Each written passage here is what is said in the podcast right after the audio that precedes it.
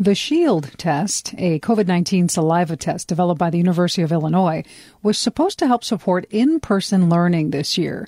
Illinois officials announced that all public schools outside of Chicago would be eligible for free weekly SHIELD testing.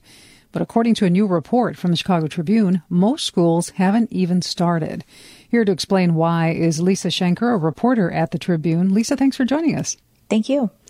So before we jump into why, how many schools are we talking about that have actually signed up for SHIELD testing and how many have actually been able to start?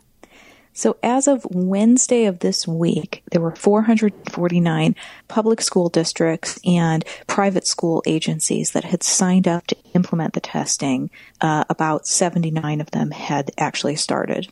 There have also been delays in testing in Chicago public schools. Um, are they also using the SHIELD test?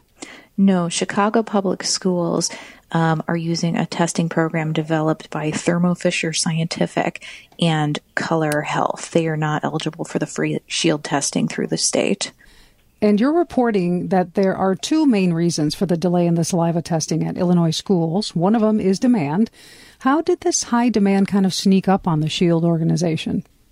Well, most schools in Illinois were eligible for shield testing starting back in April, but a few things happened in July and August that really pushed that demand much higher, which was that the governor announced that teachers were going to either have to get vaccinated or tested weekly.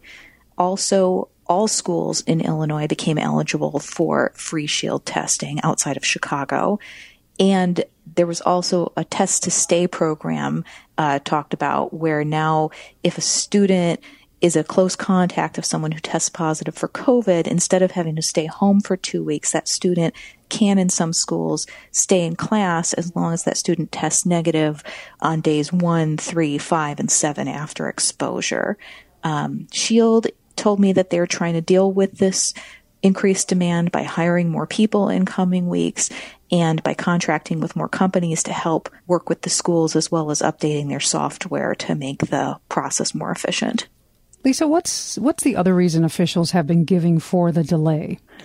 There are some logistical challenges at the schools level. Uh, schools have never done this sort of thing before, and it's taking some time in some cases for schools to communicate with parents, to get consents back from parents, and then to send rosters of the participating kids along to Shield.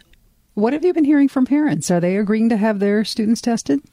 really seems to vary from district to district. We found some districts where a lot of parents had said yes to testing, and other districts where most parents had said no. Um, among the parents who want their kids tested, they seem to feel like it will help keep the school safe and it'll help keep kids learning in person. Whereas the parents who don't want their kids tested uh, sometimes feel like it's an invasion of privacy or they worry that their child might test positive when they don't really have COVID or aren't sick and then they're going to be out of school for two weeks. That's Lisa Schencker, a reporter for the Chicago Tribune. Lisa, thanks for talking with us. Thank you.